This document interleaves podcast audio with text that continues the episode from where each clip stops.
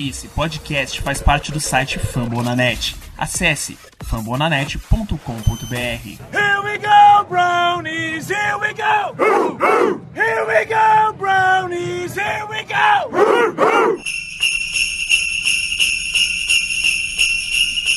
I love those J-I-N-G-L-E bells. Oh, those holiday J-I-N-G-L-E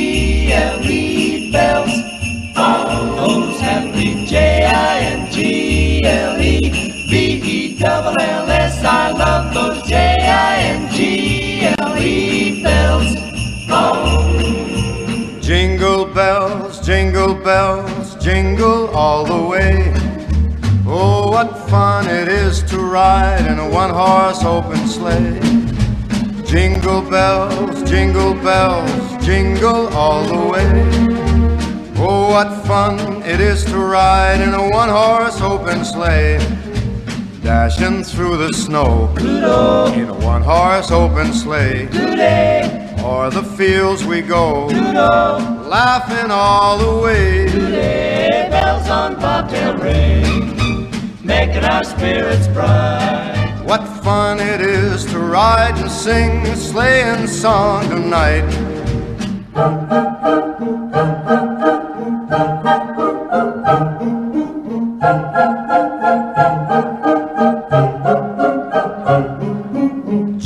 bells, jing, jingle bells, jingle all the way. Oh, what fun it is to ride in a one horse open sleigh. I love those J-I-N-G-L-E bells. Oh, those holiday J-I-N-G-L-E bells. Oh, Those happy J-I-N-G-L-E B-E-double-L-S I love those jingle bells all the way. Jingle all the way. Merry Christmas. Here we go, here we go, Brownies! Bem-vindos a mais um episódio do Dog Podcast. Eu sou o Ever Barros e estamos aqui para falar de um time que tem o recorde de 10 vitórias e 4 derrotas. E para isso trago dois amigos, dois parceiros aqui do Dog Pod BR, o meu co-host Marvin Abreu e o nosso querido redator lá do Dog Pod BR, Murilo, que nos acompanha hoje para fazer aquela tabelinha, falar sobre essa semana maravilhosa que o Browns está vivendo, um presente de Natal numa semana natalina. Marvão, começa contigo, seja muito bem-vindo, ótima noite para você e uma ótima semana. Fala Eber, tudo bem? Fala Murilo, um prazer estar aqui. É um prazer ainda maior estar aqui com 10-4, velho. 10 vitórias. Stefanski desafiando as estatísticas e quebrando os paradigmas pro Browns tá aí chegando nesse nesse nível de atuação e, e vitórias, que é mais importante. Não só jogando, ganhando. Com certeza, a gente falou muito durante é, ao, ao, decorrer do jogo ontem e também hoje, né? É, o quanto o Stefanski tem feito a diferença para esse time, o quanto ele está merecendo aquele famoso título do Coach of the Year, né? Tem muita conversa ainda para rolar, acho que até a temporada acabar. Mas eu, se tivesse um top 3, eu diria que o Stefanski está pelo menos ali entre esses três candidatos finais. E eu já passo a bola até para o Murilo. Seja bem-vindo aí. Depois de um bom tempo, tu volta aqui para fazer uma tabelinha com a gente. Cara, muito bom ter você aqui. E, cara, como é que você tá? Qual foi a sensação de chegar em 10 vitórias e 4 derrotas apenas, depois de sei lá quanto tempo? Eu não lembro de ter visto um, um Browns, desde que eu comecei a torcer, com um recorde positivo desse jeito. Olá, olá a todos. É um, um prazer, né, estar tá de volta justamente nessa fase aqui da temporada. Né, dar o meu alô pro Weber, pro Marvin. Vai ser o Natal, né, na sexta-feira, só que vai ser o Natal pensando no domingo, né, porque no sábado já pode começar, já se estende o nosso Natal, é, tentando secar o Miami Dolphins, e no domingo se estende para finalmente poder ter o presente. E assim, domingo eu quero ter, ter vídeo desabafando, né? É, é o grande momento em todos esses anos de cobertura. A gente tem falado do jogo de domingo, a gente tem falado do próximo domingo, o Natal inteiro. Vai ter choro, né? Dessa semana, vai ter choro. Vai ter. Vai ter choro Vai com ter certeza. choro, com certeza.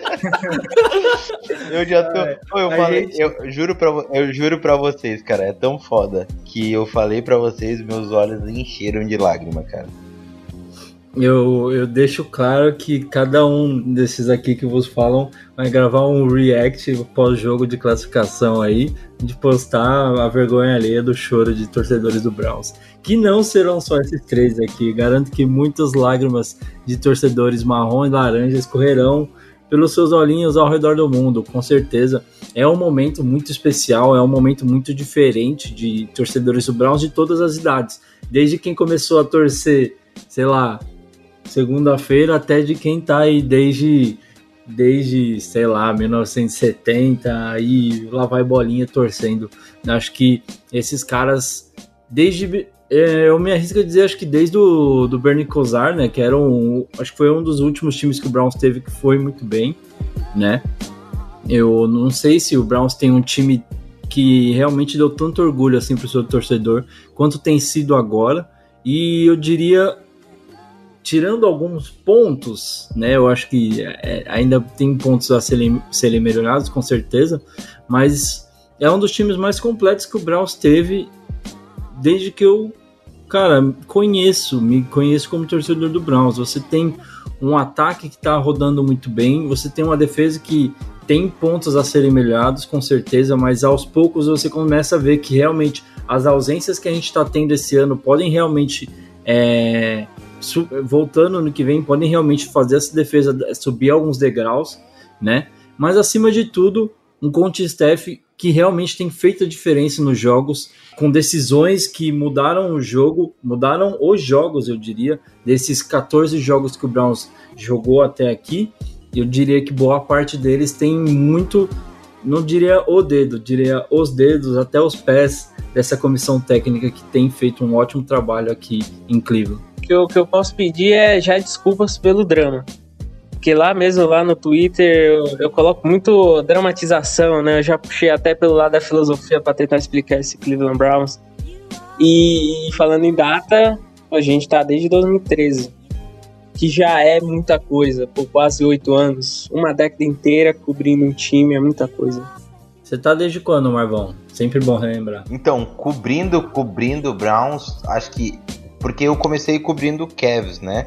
É, o amor Uhum. pelo Browns estava ali crescendo cada vez mais, mas até que o momento que eu disse, ah, eu disse não dá para só cobrir o Cavs.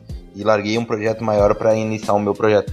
Mas eu acho que basicamente ali 2016, 2015, por essas épocas, cobrindo como, com cobertura, né? Aham. Como torcedor, 2013 ali Mas também? Por aí? Um pouquinho, é, mais ou menos, acho que foi um pouquinho depois de 2013 que eu fui comecei a, porque torcer pro Browns é assim, quando tu torce pro Cavs, tu sempre acompanha o Browns né? e tal. Mas eu demorei um pouco pra me apaixonar pelo futebol americano a nível de vou acompanhar todos os jogos, né? Entendo. É. No meu caso, acho que desde 2012 eu já acompanhava, não tão fielmente, eu confesso, mas a cada ano que passava eu comecei a acompanhar mais, até porque fui aprendendo aonde acompanhar, né? Porque acho que era um- uma grande questão, né? Hoje é muito fácil você ter acesso a, a assistir jogo, o pessoal no grupo ajuda bastante a ter acesso aos jogos, diria que até demais às vezes. E mas a notícias, a informação, eu acho que conforme foram passando os anos foi ficando cada vez mais fácil, né? Mas se a gente pegar aí 2012 como ano base, talvez eu não lembro o que qual poderia ter sido aí o ano mais feliz. Talvez 2014 com o Brian Hoyer, né, que o Browns começou uma arrancada até até ele se machucar no caso. Então, é muito isso, né? Tu lembra, me lembro do começo do Josh Gordon em algumas coisas, mas não é, não acompanhava, então é tipo, tem, tem tudo isso, mas hoje eu consigo dizer que ao menos 5, 6 anos eu acompanho o Browns fielmente, assim, todo domingo praticamente. Isso é lindo demais. É bom ver o pessoal engajar nesse projeto. Sensacional. Bom, vamos começar então dar início às notícias que temos hoje. Vai ser um episódio muito emocional, gente. Prometo para vocês. não tem nem como fazer esse episódio e não dizer que a gente tá emocionado, porque cada vitória que passa, cada conquista que esse time vai tendo, a cada recorde, e são muitos recordes que estão sendo quebrados esse ano, eu acho que é uma lágrima que escorre nos nossos olhos. E a gente vê esse time crescendo, a evolução dos jogadores e principalmente a evolução do nosso franchise quarterback. A gente tem um franchise quarterback, né? Vocês concordam comigo hoje que a gente tem um franchise quarterback? Temos. Ele, ele se auto-carimbou o franchise quarterback. Não tem, não tem pra onde fugir, né, Murilão? Era, se era essas últimas partidas, nas principais partidas da temporada, como a regra, né, para ser discutido, Mayfield provou. Simples, né? É isso. E, e o que é mais engraçado, né? Eu, ontem eu tava vendo um, um vídeo do, do, do Quincy, que é um cara que faz conteúdo lá fora pro Browns, e ele falava, tipo, de todas as checkboxes que colocaram pro Baker, pro Baker preencher, ele já preencheu todas. Qual mais vocês querem que ele preencha? Né? Então, talvez uma vitória em playoffs, ó, estamos aí perto de chegar para concluir essa. Né? Vamos ver o que, que vai acontecer daí para frente. Mas para a gente se ater aqui às novidades que temos de, do jogo de ontem até agora, né? Começando com as notícias ruins, o Browns perde o substituto direto aí do Teller, pelo menos pelo restante da temporada, quase certo já. Chris Hubbard sofreu é, uma lesão no, no, joelho. A princípio, quando aconteceu ali no jogo, não sei se vocês tiveram essa mesma impressão que eu, mas é, parecia que ele não, não tinha se machucado tão sério, porque ele saiu andando de campo até. Eu imaginava até que, não sei se ele iria voltar para o jogo, mas não imaginava que ele ia perder o resto da temporada, né? Então é uma notícia ruim, falando em questão de elenco, né, de profundidade. Mas ao mesmo tempo a gente conseguiu ter uma notícia boa que foi a entrada do Nick Harris. Acho que a gente vai falar um pouquinho mais para frente assim, a preocupação logo deixou de ser tão grande porque a gente viu que o Nick Harris deu conta do recado, né? Exatamente. Acho que essa questão do Nick Harris entrar foi o grande. A, a, grande novela, né? Do, do final de semana, né? Nick Harris entrar teve o, o dois snaps só que, ou um snap que o Hubbard precisou para se machucar e o Hubbard é uma segurança, querendo ou não, é uma segurança quando joga de tackle, é uma segurança quando joga de guard, porque é um cara que tem nível de titular na NFL e é reserva. E Nick Harris entrou um Hulk center, tendo que resolver a, a parada como guard, né? Então, Sim. palmas pro Nick Harris e merece a bola do jogo. A gente vai falar um pouquinho mais, né? Mas acho que mais um mais uma palmas também pro Andrew Barry de preparação de elenco, né? De pensar lá no quinto round, ah, tem um center reserva, fazia anos que eu não que eu faz dois, três anos que eu não deixo o meu center com reserva e aí ele drafta Nick Harris e o cara é suficiente para fazer um jogo, o jogo mais importante do ano, quem sabe até agora, uh, e mandar bem como guard então, muito talento, né? Muito talento do, do Hulk vindo de Washington. Mas só confirmando a lesão dele, é, ele sofreu. Ele torceu os ligamentos do joelho, né? Não chegou a romper nada, menos mal, né? Fala aí, Murilão. Nossa, dá até Fala aí, Murilão. Aqui. O tra trabalho de OL, ele, ele não é significativo a ponto do entretenimento, né? Ele, o, o trabalho que a OL faz sempre vai ser levado a não ser a coisa mais falada. A gente, a gente comenta durante a semana vídeos é, sobre grandes trabalhos de bloqueio, mas porque a gente vai atrás lá no Twitter. Não, não tem na hora, sempre vai ser mostrada o passe ou a corrida.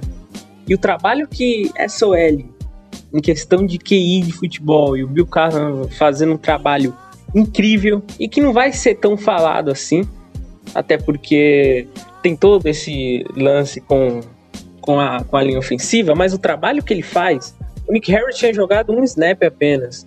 E, e, no, e na visão, né, na análise pré-draft, fisicamente ele era um monstro. E fisicamente ele mostrou que ele é um monstro nessa última partida, só que tinha questões de, de QI, né, o preparamento mental para ele na NFL. Parece que ele provou que esse lado mental do jogo, o Bill Callahan fez um grande trabalho.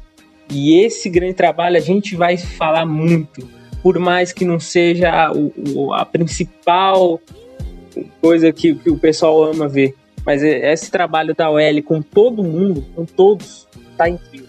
E o. E é isso que você falou da OL, né? Eu acho que acaba aparecendo muito, tipo, a gente acaba percebendo. É, quem não presta muita atenção geralmente vai falar muito da OL quando ela tá tendo um jogo ruim, né? Ah, tá tomando muito sec, o QB tá sendo muito. tá tendo, tomando muito contato. Isso você acaba falando muito da OL. Agora, no jogo de ontem, o Baker teve. é, sofreu acho que um QB hit só. Não chegou a ser tacleado, eu acho. Foi só um hit. Mas foi isso. E eu- a Não, ele, ele foi sacado, foi sacado uma Foi vez. sacado? Eu Num- não lembro. E, e é legal, que, no momento do saque, é muito legal de assistir, porque é um momento que tu vê que a OL é muito boa e bem treinada. Porque o momento do sec, basicamente, foi o Nick Harris toma uma pressão muito forte pelo lado direito dele, faz os primeiros bloqueios, o cara vence o Nick Harris, o Tretter vê que o Nick Harris perdeu o bloqueio, pe- perdeu a batalha ali na trincheira, o Tretter sai de onde tava, dá um pump, sai de onde ele tava e pega o cara de lado, lança, lança o cara um pouquinho mais pro lado, mas aí o Baker não tinha, não conseguiu se livrar da bola a tempo e sofre o sec. Mas tipo, o- tu vê o Tretter, que é o center, sai da, da própria marcação e vai lá e dá um apoio pro Nick Harris que perdeu o- a disputa, né? Então tu vê que ali é treinamento, onde o cara deixa a marcação, olha, tem, tem o feeling, sai, tenta dar. Porque podia dar certo e não ser sec, né? Infelizmente não deu, por muito méritos da DL do, do, do Giants, É. que é monstra, né? Uma das melhores DLs do, do jogo e uma das melhores defesas do jogo, né? Tava aí top 10 defesas Top 1 na red zone. to- top 1 na red zone, parou o ataque, já falei isso semana passada, né? Parou o ataque do Cardinals, que era o melhor ataque de red zone, e não conseguiu parar o ataque do Stefanski em grande fase. E aí, pra gente dar sequência aqui, mais notícias ainda falando do jogo de ontem. Sheldon Richardson também saiu do jogo preocupando aí muitos torcedores. Eu acho que Problema no pescoço, Des- né? É, de certa forma, me preocupou mais do que a do Hubbard, se a gente for pensar, porque o Sheldon tem, tem tido um papel fundamental ali no jogo, é, parando o jogo corrido adversário, né? O Browns tem ido mal nesse quesito, mas sem o Sheldon Richardson, o medo de ir pior, acho que aumentaria mais, né? Então, hoje já saiu a notícia que o Stefanski falou que ele tá bem, que não é nada demais, que provavelmente já deve estar à disposição aí para os próximos treinos, ou aparentemente já está liberado para o jogo de domingo. Vamos esperar aí que dê tudo certo, como o Stefanski falou, né, pessoal? Engraçado que, ah, não sei se o Murilo e o Eber concordam comigo, mas quem sabe foi o melhor jogo do O- Ogunjobi. E segue aquela coisa que aconteceu com o Miles Garrett. Quando o Miles Garrett, desde que o Miles Garrett ficou, pegou Covid e parou de jogar, o Olivier Vernon elevou o nível do jogo dele muito pra suprir, né? Parece que, ah, vou jogar um Sim. pouco mais pra suprir a ausência do, do Garrett. E agora, Quando não sem tá o- jogando de, de cobertura, né? Fazendo cobertura, É. ele tá deitando o cabelo. Então, e agora sem o Richardson, o Ogunjobi teve aí o melhor jogo, quem sabe, da temporada, jogou muito e foi o destaque da DL. Quanto preocuparia para você ficar sem o Richardson, Murilão? o, o job e tem né, essa linha defensiva tem essa de, de repor, né, de ser uma reposição boa. O Oliver Vernon tá sendo esse cara e por mais que o Garrett esteve ontem, o Garrett teve problemas com a marcação, teve problemas físicos, né, por causa da Covid. E o Oliver Vernon teve mais uma partida como aquelas que enquanto o Miles Garrett estava fora. Só não pode ser cornerback, né? Não, não deu muito certo. Mas é, Não essa dá, linha, não dá.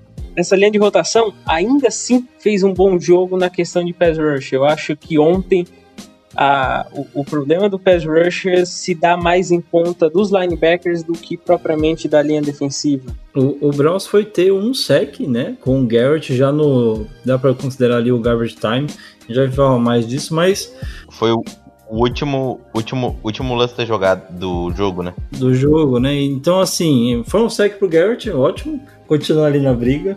Mas, assim, Coach McCoy, eu diria, eu acho que a OL do, do Giants até jogou bem, mas o Coach McCoy, inclusive, fez um bom trabalho, assim, conseguindo se livrar rápido da bola. E quando tinha pressão, ele também conseguia se livrar bem da pressão, né? Então, a, eu, eu não, não dá para dizer assim que a, a, a pressão não funcionou, mas também não dá para dizer que o Giants sofreu tanto também com, com essa pressão, né? Acho que é uma coisa que o Browns conseguiu já ser muito mais efetivo, mas no jogo de ontem acho que foi na medida, assim, justamente para dar um tempinho a mais para o tempo necessário para a secundária conseguir se arrumar numa jogada, né? Sem aquela coisa de é, fazer a nossa secundária ficar cada vez mais exposta, né? A, a impressão, a impressão que dá do Browns é precisa ter um setor que esteja voando. Na partida onde a gente negou o Derrick Henry na corrida, foi a, uma das, das melhores partidas da, dos linebackers. Se a DL também tiver Sim. um grande jogo, é a mesma coisa. Ontem um jogo neutro, que nem a DL foi incrivelmente, nem a linha de linebackers, e aí já se complicou mais. E aí até um ponto McCoy tem, tem mais tranquilidade para fazer o trabalho. E o Coach McCoy que jogou bem, viu? Vou dizer que Não ele comprometeu. parece bem, bem veterano, né? É, eu, eu diria que se o Hugh Jackson não tivesse inventado tanto no, no play calling de jogo, eu acho que ele poderia ter Fred feito bem mais do Foi o É, outro ruim, o outro Jackson, ruim. ó. É, outro, outro, outro, a outra tanqueira. Se o, o, Fred Kitchens não tivesse inventado tanto, eu diria que ele poderia ter é, engrossado o caldo para essa defesa do Browns, né? Mas enfim, Até porque se eu botar uma camiseta, eu, en- eu engrosso o caldo pra defesa do Browns. né? Vamos tocar aqui mais uma, uma das notícias que saíram aí de ontem para hoje. É, a, já, o- a NFL liberou aí a lista do- dos convocados para o Pro Bowl. O Pro Bowl inexistente, porque devido aí aos problemas que estamos tendo com a pandemia, né, o Covid-19, vai ser um, um Pro Bowl virtual, pelo que a gente pôde apurar. E o Browns teve três jogadores selecionados, três jogadores foram ali votados pelo público e escolhidos, começando pelo destaque maior desta temporada, um negro maravilhoso chamado Nick Chubb. O homem tá brabo demais esse ano e mereceu demais essa convocação. E se tivesse um Pro Bowl físico esse ano, eu torceria para que ele não participasse, porque ele estaria ocupado se preparando para o Super Bowl. Mas como não vai ser o caso porque não vai ter um Pro Bowl, então ok. Seguimos aqui com a lista o DE Miles Garrett, outro monstro que tem sofrido um pouco depois que foi acometido pela Covid. A gente vai até falar bastante disso no próximo, próximo bloco, continuem com a gente aí. Miles Garrett mais do que merecido também nessa lista, dá para dizer. E para a gente fechar, de passar a bola para os meus amigos comentarem, Joel Bitonio, guard do Browns, um veterano aí, dos três o mais velho, o mais experiente, que é um monstro simplesmente nessa linha. Eu acho que dá pra gente falar mais nomes que mereciam estar nessa lista, mas os três estão muito mais do que é muito mais do que justo estarem convocados, né, pessoal? Bitônio, terceiro ano seguido indo pro Pro Bowl. Ah, lembrando que o Bitônio aí é o primeiro guard desde 1960 do Browns a, a em três Pro Bowls seguidos. Parabéns aí pro Bitônio, que hoje é o, é o líder, né, da nossa OL. E, e é um puta guard e vem cada vez elevando seu jogo. Joga muito. E você, Murilão? O que, que tá achando dessa, dessa lista aí? O estar três vezes né, seguidos no Pro Bowl mostra que o Antônio, dentro da sua posição, vem sendo um patamar o primeiro patamar da posição dentro da liga. Nick Chubb também está nesse Pro Bowl, significa ele, se ele ainda não tinha entrado no primeiro patamar na questão de público, ele entrou. E o Miles Garrett também sempre deveria estar nesse, nesse patamar eu sempre pensei né, na, na, questão de Pro Bowl, é, eu não quero que meus jogadores estejam no Pro Bowl, porque eles têm que estar preparando, se preparando para o jogo depois de uma semana. E, e na, na, questão de, de ter o Pro Bowl virtual, é uma pena pela questão do, do dia dos skills, né? Que é o dia do entretenimento, das atividades. que eu vou confessar, né? Eu só vejo esse dia. O próprio jogo, por mais que tenha jogadores do Browns, eu entendo, eu torço para eles, é um grande momento para eles, mas não, não tem minha audiência. Mas é, é de ficar muito Já feliz. faz um tempo que esses jogos são bem mais atrativos mesmo, né? Não tem como. Mas na questão de os três estarem lá, porque na questão do público em geral, eles são é, os melhores da posição, isso é, é, é muito incrível pro lado individual desses jogadores. É isso aí. Marvão, quer ter algum comentário, algum nome que foi esquecido que tu gostaria que tivesse? Não, teve, teve nomes como, acredito, Denzel Ward. A gente sabe tudo que ele jogou e o que ele poderia agregar aí. E o jogo de ontem foi um grande exemplo. Quem sabe o, o Andy Janovich, que foi um, um fullback bem consistente, poderia estar no Pro Bowl, tendo em vista o nome que foi, que foi o fullback do, do Ravens. Então eu botaria esses dois nomes. O, Foi o Ricardo foi escolhido? Je- foi e o botaria o o Conklin, com certeza tem espaço no Pro Bowl como right tackle. Ahn, botaria o Tretter, quem sabe? Eu não vi, não me lembro muito bem dos, dos centers, mas não sei se tem tanto center jogando tão bem quanto o Tretter. Então, basicamente, esses, essas seriam as minhas mudanças. E, obviamente, o Wade Teller, apesar de se machucar Tá de. se complicando com lesões, né? Isso. Se complicando com lesões, mas a gente sabe que ele é. Né? Melhor guarde, quem sabe, da liga esse ano em relação a quando jogou o alto nível que ele entregou. Tá certo então, meus amigos. Acho que por enquanto é isso que temos de notícia. O que for surgindo durante a semana, pode ter certeza que você vai acompanhar tanto lá no nosso, nas nossas redes sociais, lá no Twitter, Instagram e Facebook do Dalpod BR e também lá no Cli Browns Brasil com Z, Marvão Abreu mandando ver também nos tweets, tá certo? A gente avança agora para o nosso bloco de análise de pós-jogo entre Browns e Giants. O Browns vence o Giants por 20 a 6 e a gente vai falar muito mais sobre isso agora. Continuem com a gente, a gente já retorna. All right, the Browns are up to the line. Third down and goal at the Giant two and a half. Janovich leaves the backfield, goes to a wing left side. Here's Mayfield turning, play action fake to Chubb, looking, fires, ends a wide open, caught, touchdown. They got it. It's Hooper. Austin Hooper is back, and man, he was wide open. Yes, he was.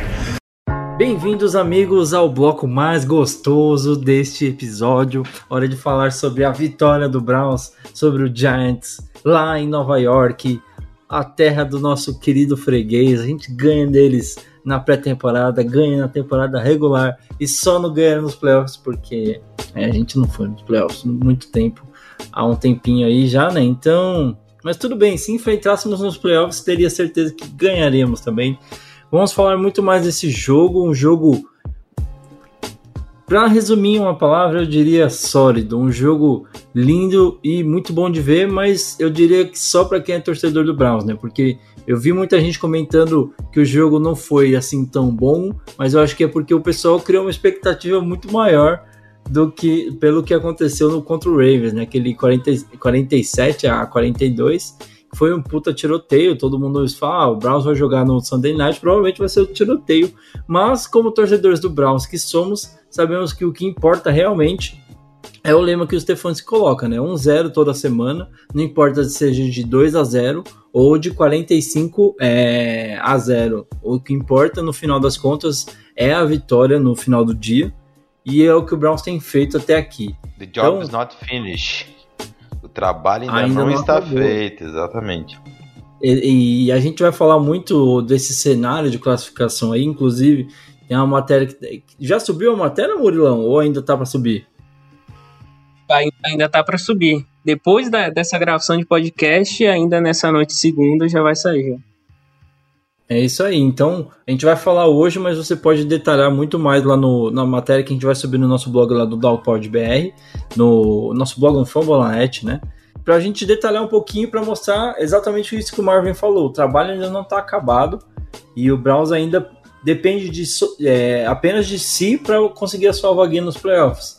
Mas sempre é bom contar com combinações de resultado. Pra gente falar um pouquinho do jogo, alguns números interessantes aqui. Baker Mayfield com um dos melhores jogos no ano. Uh, 27 passes completos de 32 tentados, 297 jardas e dois touchdowns lançados.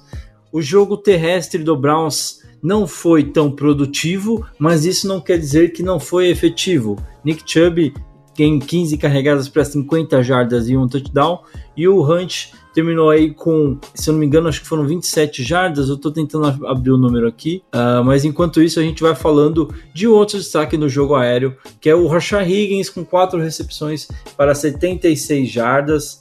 E aí a gente tem também o Jarvis Landry que tem sete recepções para 61 jardas e um touchdown anotado. O do Hunt aqui, só passando os números, são sete carregadas para 21 jardas. E eu acho que vale, vale a pena ressaltar porque esse cara, sempre que tem entrado, tem ido muito bem. É, Ernest Johnson tem pelo menos duas jogadas que são clutches assim na temporada, duas corridas que eu, eu lembro muito bem uma contra contra quem que ele correu para a gente ganhar o jogo, não me, não me recordo agora. Eu acho foi a corrida que... Foi contra o Dallas? Eu acho que foi em Cleveland o jogo, eu não, não lembro agora contra quem que foi. Mas enfim, ontem novamente uma corrida muito explosiva, que ganhou muitas jardas, terminou o jogo, aí com quatro carregadas para 24 é, jardas totais, é, a, mais, a, a mais longa aí para 21 jardas numa corrida, né? Então é um rapaz sempre bom saber que você pode contar com seu terceiro running back quando você precisar. Né? Isso a gente falando do ataque, que, meus amigos, na minha opinião, foi o setor mais sólido, já tem sido aí nos últimos jogos o setor mais sólido da equipe, mas ontem mostrou mais uma vez o quanto tem sido importante você ter um equilíbrio maior entre o jogo corrido e o jogo aéreo. O jogo corrido ontem, como eu falei, na minha opinião, ele não foi efetivo, produtivo quer dizer, mas ele foi produtivo. Quando precisou das corridas ali para ganhar a primeira descida, corridas para desafogar um pouco o jogo, ele apareceu. Mas no resto, você vê o ataque aéreo muito mais é, efetivo, o ataque aéreo muito mais produtivo e, acima de tudo, muito bonito de assistir, né? A, a situação do ataque, né? É, é, no fundo, por mais de toda a nossa empolgação, a gente esperava um jogo cadenciado, um jogo neutro nesse Sunday Night Football. Só que a impressão que dá ao mesmo tempo que parece que foi um cadenciamento neutro ali do ataque, ao mesmo tempo foi intenso. Mais um jogo onde a gente já vinha de uma narrativa, né? O jogo corrido vai ter que levar o Cleveland Browns e o, e o Mayfield vai ter um pouco menos de responsabilidade. Não é o primeiro jogo onde o jogo, o jogo corrido é inexistente, e demorou para encaixar e o Mayfield teve que fazer o grande trabalho, teve que comandar um pouco mais do que era esperado. E mais uma vez o Mayfield comandou. É incrível como ele ele dominou psicologicamente a defesa do Giants ontem. Como ele estava tranquilo, como ele estava bem protegido. Uma das estatísticas que mais eu gostei foi ele contra a Blitz. Acertar 11 passes de 12. E numa situação onde mandar Blitz contra o Mayfield antigamente era um problema pro quarterback e que no futuro e futuramente a gente vai enfrentar um Steelers na semana 17 que é viciado em mandar blitz. Então todas essas esses pequenos toques, né, no jogo de ontem mostrou um ataque cada vez mais evolutivo. É um Rashard Higgins que claramente vai ganhar um contrato novo, é um People Jones que tem um, tem um rate de quase 75% dos passes completos recebidos. É um Jarvis Landry que, que às vezes é ofuscado por não ter mais recepções do que o Higgins, mas ainda assim tem a cara de wide receiver número 1. Um. Então todo, toda a construção desse ataque e, e nos últimos tempos, esses últimos 3, 4 jogos, é o ataque intenso, é o ataque que para nível playoffs é isso se você quer jogar na pós-temporada, por mais que a, o lado defensivo tá tendo problemas, a gente só pensar pelo lado ofensivo, né, da bola, o Browns pode chegar lá na pós-temporada e pode fazer algo.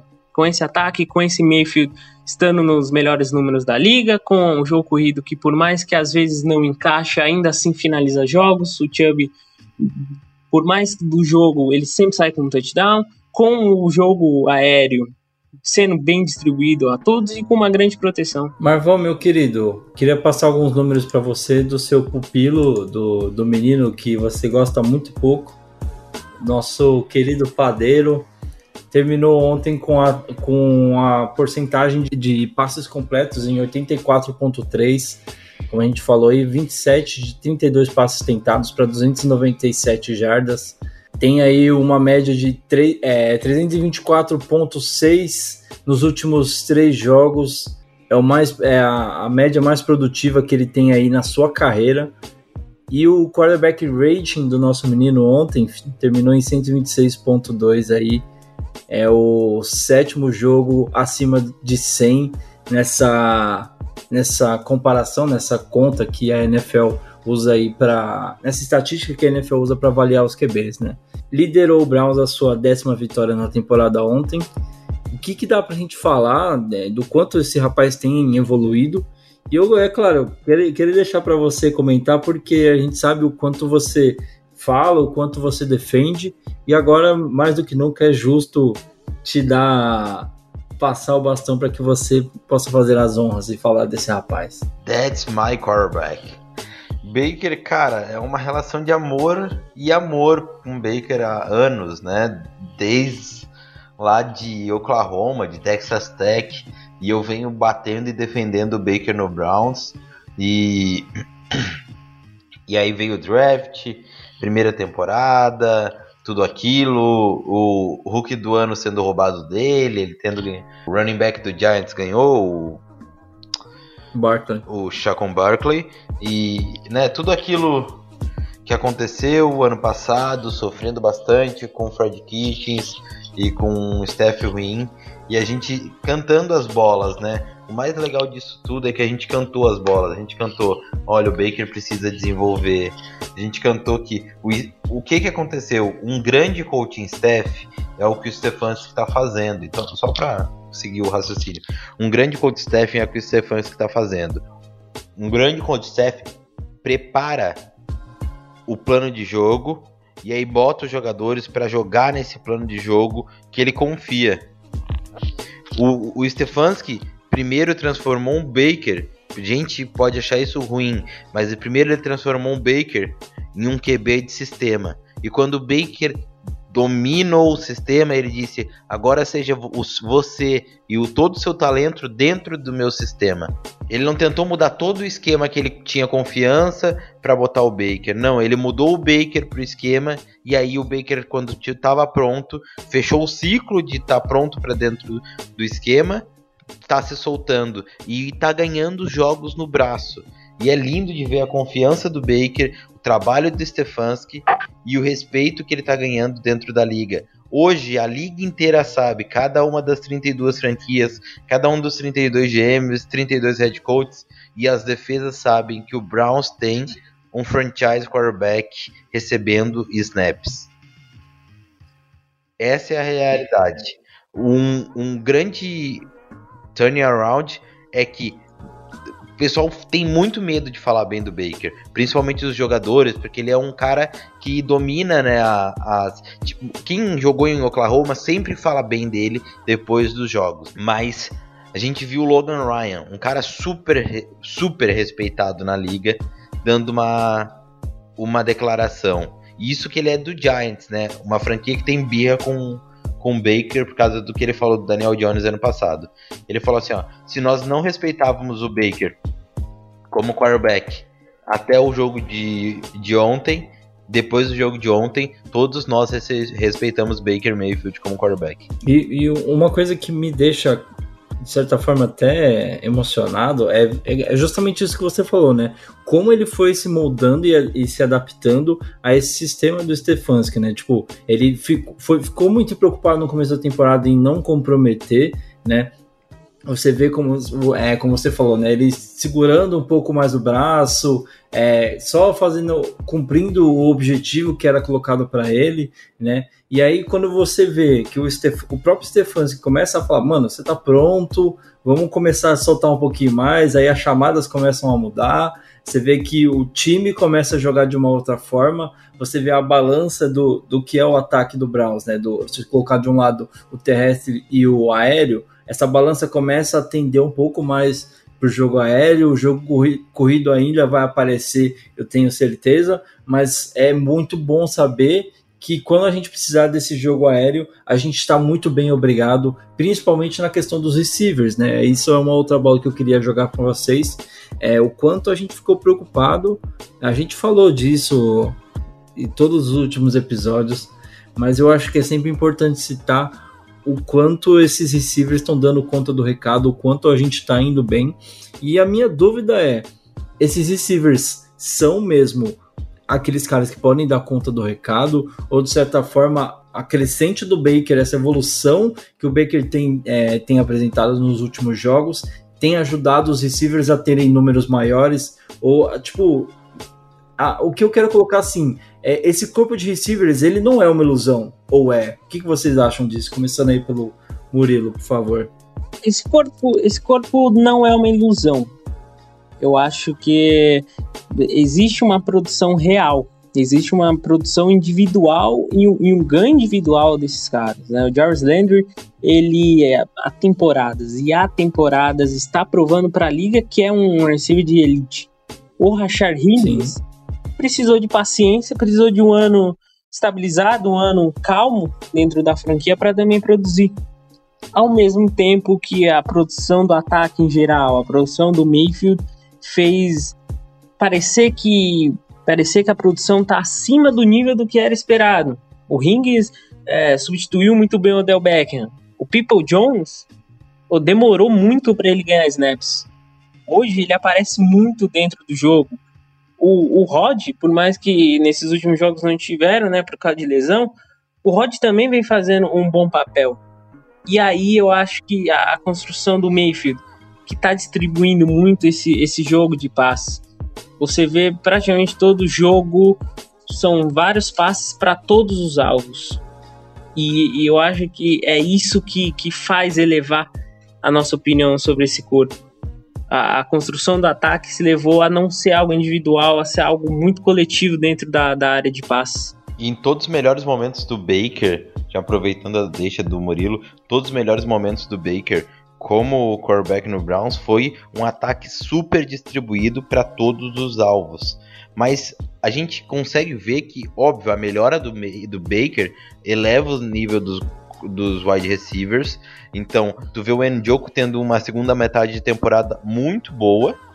Tu vê o, Landry destacando, o Higgins, apesar do fraco jogo contra os Ravens, que a gente tem que dizer que ele jogou mal, teve alguns fumbles e, e drops em relação ali Sim. da marcação do Marlon Humphrey, mas tu vê o Donovan Paul Jones crescendo e a gente sabia de toda a qualidade que ele tinha. Isso o Browns sem o Rod e sem o Odell Beckham Jr., sem o melhor wide receiver no corpo de receivers, e o Browns está fazendo todo, tudo isso. Então é a questão de encaixar esquema, ganhar confiança e o teu quarterback tá jogando tudo que ele pode. Então é um, é um fator. A gente chegou na parte mais importante da temporada jogando o nosso melhor futebol. E isso é muito importante.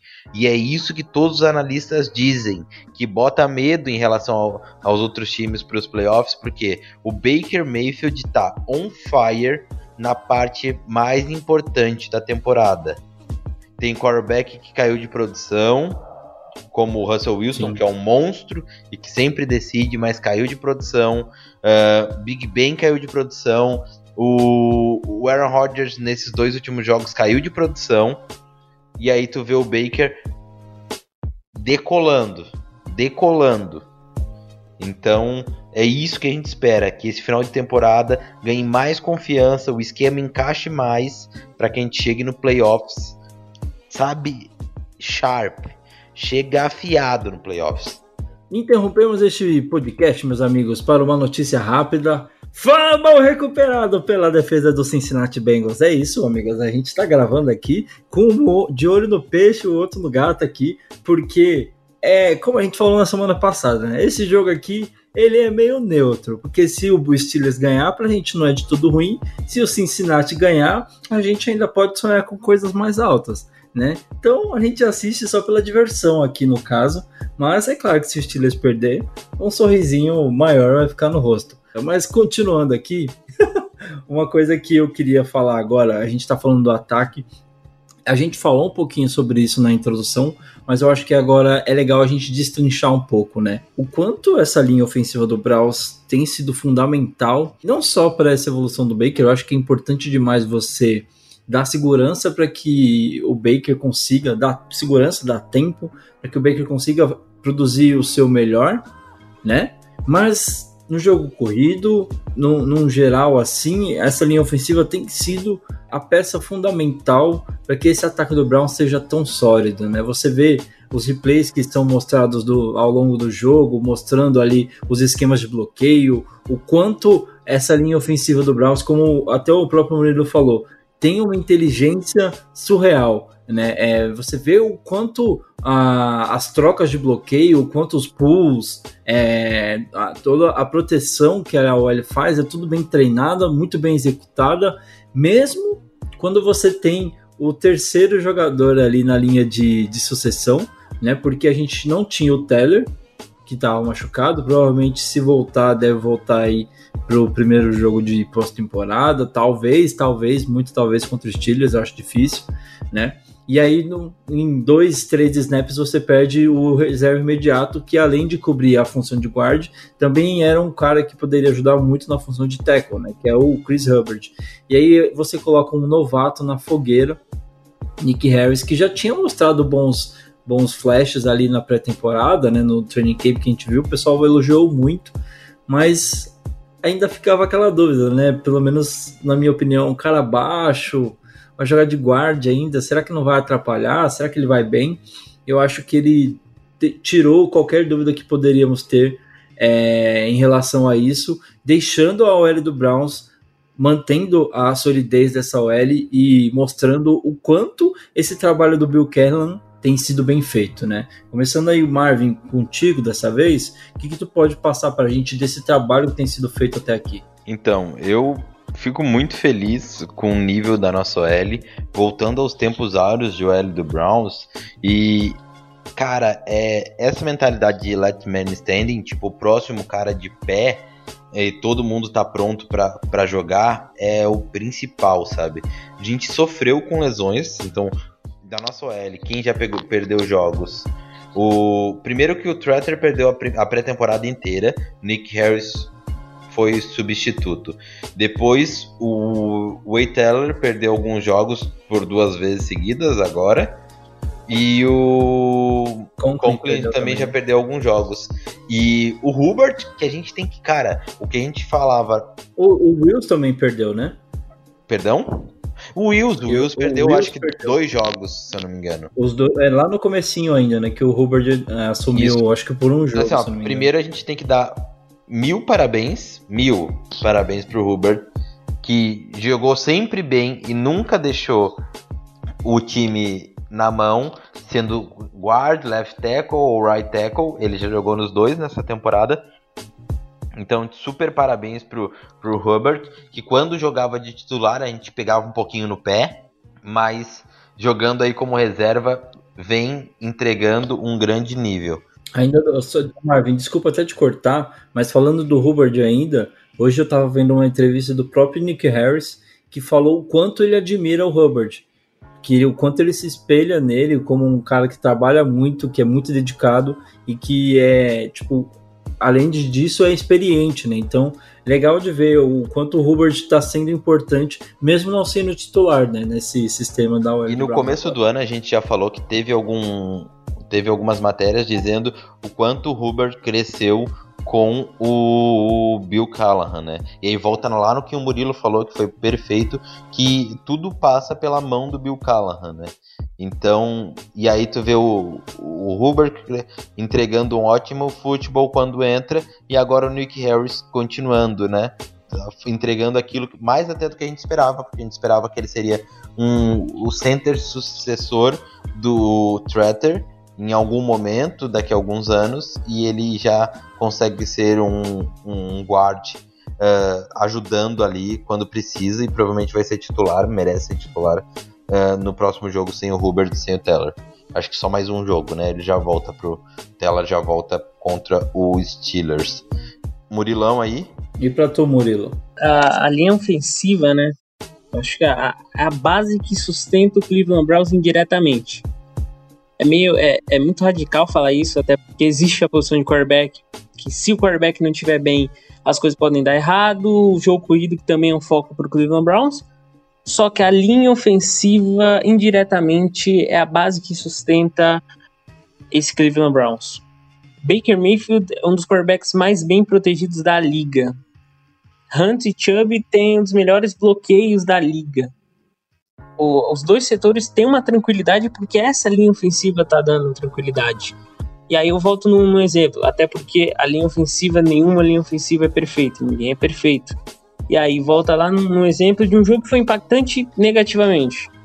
O jogo contra os Steelers, né, o primeiro jogo da temporada contra os Steelers. Foi a pior partida da linha ofensiva para mim na temporada onde a linha ofensiva teve problemas e isso gerou uma, uma, um, um pesadelo pro Baker, que ele começou a se sentir desconfortável dentro do pocket. É o jogo que ele mais precisava da né? Sim. Porque ele estava machucado e a gente esperava que o L ia conseguir pelo menos proteger ele para não, não agravar a lesão. E foi o jogo onde a L mais deixou ele na mão, né? E o, e o, e o Mayfield, que ele, que ele já veio para essa temporada com, com vícios ruins né, na progressão de pocket. E aí tem um jogo onde esses vícios são forçados porque a proteção tá ruim. Então aquele jogo foi um desastre. E aí partiu muito pelo lado da proteção. Então o, o, a, o, o sustento, né, muito desse ataque tá nesse, nesse, nesse trabalho incrível que a linha ofensiva faz. Perdemos muitos homens é, durante a temporada, até porque a linha ofensiva tá lá nas trincheiras, ela tá tomando mais pancada do que todo mundo, tá mais inclinado a sofrer lesões. Só que é, é, é algo para a gente se refletir, para se refletir nos jogos futuros, jogos decisivos. A gente precisa rezar tanto todos os setores, a gente precisa rezar para a linha ofensiva tá bem.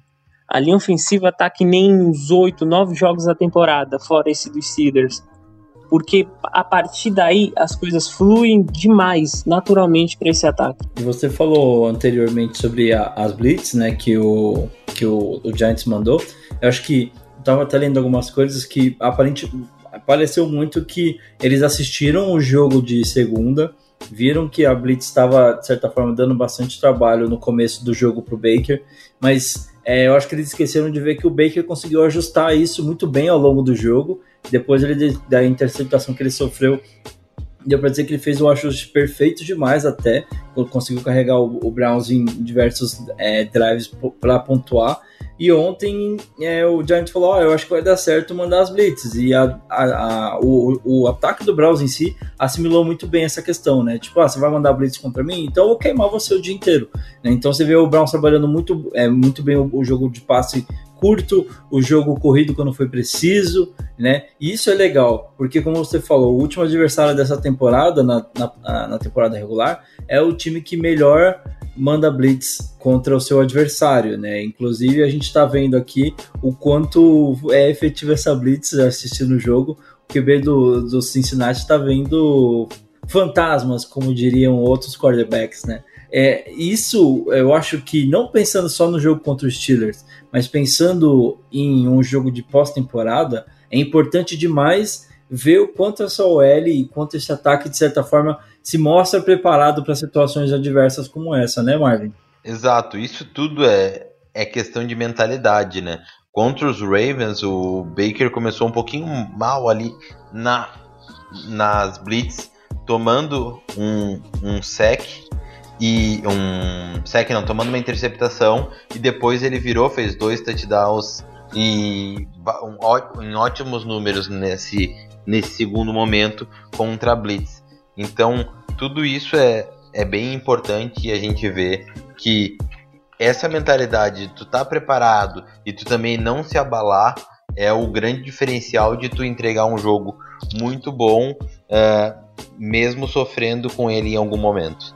E foi o que ele fez contra os Ravens e novamente agora contra os Giants. Murilão, quer completar alguma coisa antes da gente avançar aqui? Só rapidamente, o Mayfield é bem, né, em todas as questões de jogo aéreo, né, contra, contra Blitz, no play action, mais um bom jogo em play action, com pocket limpo, todas as pequenas né, detalhes desse, desse jogo aéreo, dessa construção do ataque, ele indo bem. O, eu diria que ele só não teve um jogo mais perfeito porque um dos passes que quando você vê ali a câmera de trás, você tenta imaginar a progressão da bola. É, ia ser passe completo, certeza, mas a bola acabou desviando ali na, na OL. E isso eu acho que é, um, é uma talvez uma das poucas coisas que me preocupa, porque tem alguns. Não é o primeiro, né?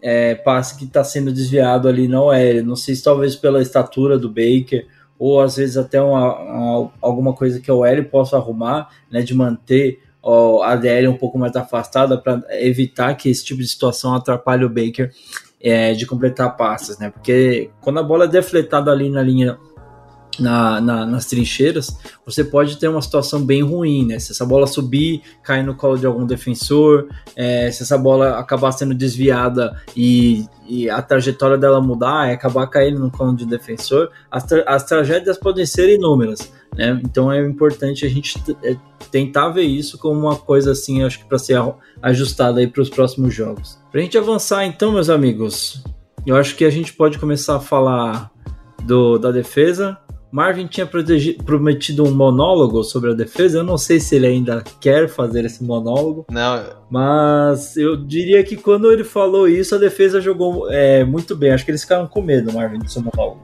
Então, eu não vou, não vou fazer um monólogo, até por respeito à lenda viva do Browns, que é o Murilo. E vamos continuar nesse bate-papo, mas é importante falar o trabalho que ontem pelos números até pareceu muito bom do Joe Woods, mas quem sabe que tem erros crassos, né? Então, Murilo, pensa comigo. Tu tem o teu, um defensive end em grande fase. O cara tá jogando muito, protegendo e atacando o quarterback e protegendo a, contra as corridas. O que que tu faz com ele? Tu deixa ele jogando defensive end ou tu manda ele defender o fundo de campo como se fosse um cornerback? Um linebacker ali, é. talvez. Eu, eu acho que o sonho desse defensive end era ser cornerback. E aí, durante a semana, no treino, assim, no finalzinho de treino, ele. Ô professor, lá pro Joe o professor, olha aqui eu defendendo passe. Se eu tentar uma vez, assim, na loucura durante o jogo, será que. Ele, rapaz, tenta não. Eu sei que tu vai tentar. E aí ele. E aí o Oliver Vernon tentou. Né? Tá, é, é, um bom jogo pra, pra tentar uma loucura assim, mas pra, espero que nunca mais. Espero que nunca mais é ótimo. Cara, é muito ruim a decisão do Joe Woods de mandar o Oliver Vernon em alguns snaps pra, pra fazer drop back lá e, e tentar marcar o fundo do campo. É muito ruim a decisão de Joe Woods de botar Miles Garrett e Oliver Vernon uh, para descansar no mesmo no mesmo snap, ele fez isso umas duas, três vezes. Isso é muito ruim, tu deixa a tua defesa muito fragilizada. É muito ruim a decisão do Joe Woods de ter insistido tanto tempo com o Sanderro como titular, quando a gente vê que, obviamente, obviamente, o nível do Red Wine é maior do que o do Sanderro. Então é, é, é um, um número de decisões ruins que, que eu não consigo mais aceitar, sabe? Por mais que tenha sido um bom jogo da defesa, eu não consigo aceitar uh, esse tipo de decisões ruins em sequência. Então acho que assim, ó, Joe Woods precisa melhorar, precisa entender que é um, são detalhes que fazem um time ir ou não para o playoffs. E hoje a âncora do Browns é a defesa. É, eu não, não, não sei se a gente pode, de certa forma, afirmar que o trabalho do Joe, do Joe ali na, na corda bamba. Por exemplo, isso que a gente está falando do Vernon contra o Ravens foi decisivo, né? O Ravens conseguiu aproveitar esses momentos que o Browns cometeu a sua loucura e aí a gente tomou boas jardas ali, né? O Giants aproveitou também. É, será que ele vai inventar uma coisa dessa, um, sei lá, um possível jogo de playoff? Tipo, todas as vezes que a gente viu isso acontecer. Mérito pro Joe Woods foi que o play calling em momentos decisivos melhorou bastante, né? E foi bem efetivo. Então, isso ajuda bastante. A gente tem que dar os méritos para ele. O Browns foi bem, bem decisivo em relação à defesa em momentos que realmente importavam. Apesar de deixar os Giants descer o campo com uma tranquilidade, ter erros e tal. Bom jogo de alguns jogadores que a gente pode botar aqui também, né? Não sei se o Murilão tem mais alguém para para colocar, mas um, um bom jogo do, do Red Wine substituindo o Sanderro.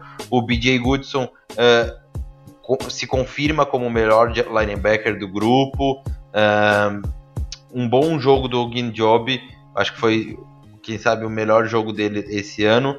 Mesmo não tendo números expressivos no jogo, ele foi muito importante para a DL. Então. O Carl Joseph, eu que achei que jogou Carl bem. Joseph também. jogou bem, realmente. A dupla de safety foi, foi boa, né? Carl Joseph teve um, um, uma- um, um passe que ele tirou de- do colo do receiver. Tava, Quem sabe qual Joseph foi Pô, o melhor completo, jogador da né? defesa, junto com o com o Ogin Job nesse jogo, né? tanto na proteção de passe, mas também contra o jogo corrido, né? Ele tava muito bem nos tackles, né? Eu gostei bastante dos dois, como você falou. Eu acho que a dupla foi muito bem. Teve uma primeira descida que o Red Wine não, não conseguiu evitar, tipo, por polegadas, assim, mas ele tava muito bem na leitura, ele conseguiu tá, é, fazer é, uma boa presença ali, né? Isso já é muito mais do que a gente vê o Sanderro fazendo desde o primeiro jogo na temporada, né, Murilo? O, o Carl Joseph vem aí para ser também mais um que vai ganhar contrato futuramente. Com, com o retorno e finalmente a estreia do Brand Delpit, o Carl Joseph vai ser, um, vai ser uma presença veterana muito boa e para ser um terceiro safety. A, a grande questão, a, a linha, a linha de cornerbacks mal, ao mesmo tempo que o Red Wine salvou muito e o Denzel Ward sempre dominando. O Denzel Ward faz uma mudança muito drástica entre os cornerbacks. Só que o grande ponto que eu fiquei muito em um dilema é a linha de linebackers. A linha de linebackers contra o jogo corrido muito mal e com um problema tão primitivo, problema de taquear. A linha de linebackers parece cada vez mais evoluindo no, problema de dar tackles. E aí isso interfere automaticamente na, na, na DL.